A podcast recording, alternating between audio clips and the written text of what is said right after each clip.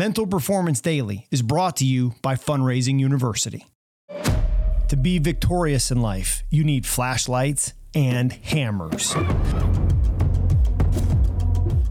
This is Brian Cain with the Mental Performance Daily Podcast. And on today's Monday Book Battalion, we're breaking down the book To Be Victorious in Life by Yogananda. And every Monday, we break down a book from my friend Brian Johnson and his amazing team at Heroic. One of their philosopher's notes, their six page book summaries, 20 minute book summary audios, and they highlight they put a flashlight on the big ideas.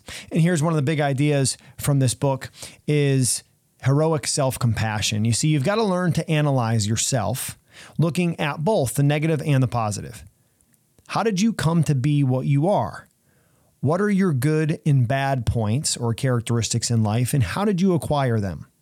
And then we must set aside to destroy the bad habits with our hammer and shine a light on our good habits. You see, we have to not get discouraged by our frailties, by our mistakes, by our areas where we come up short. It's key that we acknowledge those and then be able to take constructive self analysis and take constructive actions to remove the bad habits with the hammer and shine a light on the good ones. Let me share this another way. One of my favorite books, Above the Line by Urban Meyer, he talks about there's only two types of behavior in locker rooms. There's only two types of behaviors. There's above the line behavior and below the line behavior. Above the line behavior is winning behavior. It's disciplined.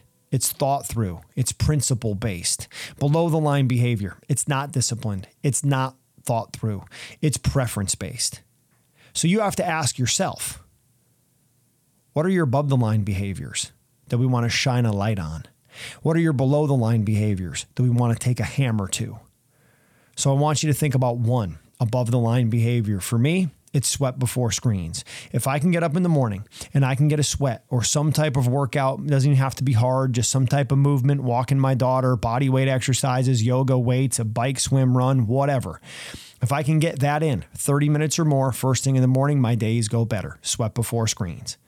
Something I got to bring a hammer to, probably being on my phone uh, past eight o'clock at night when I should be shutting it down to go to bed because I got that 4 a.m. kid duty.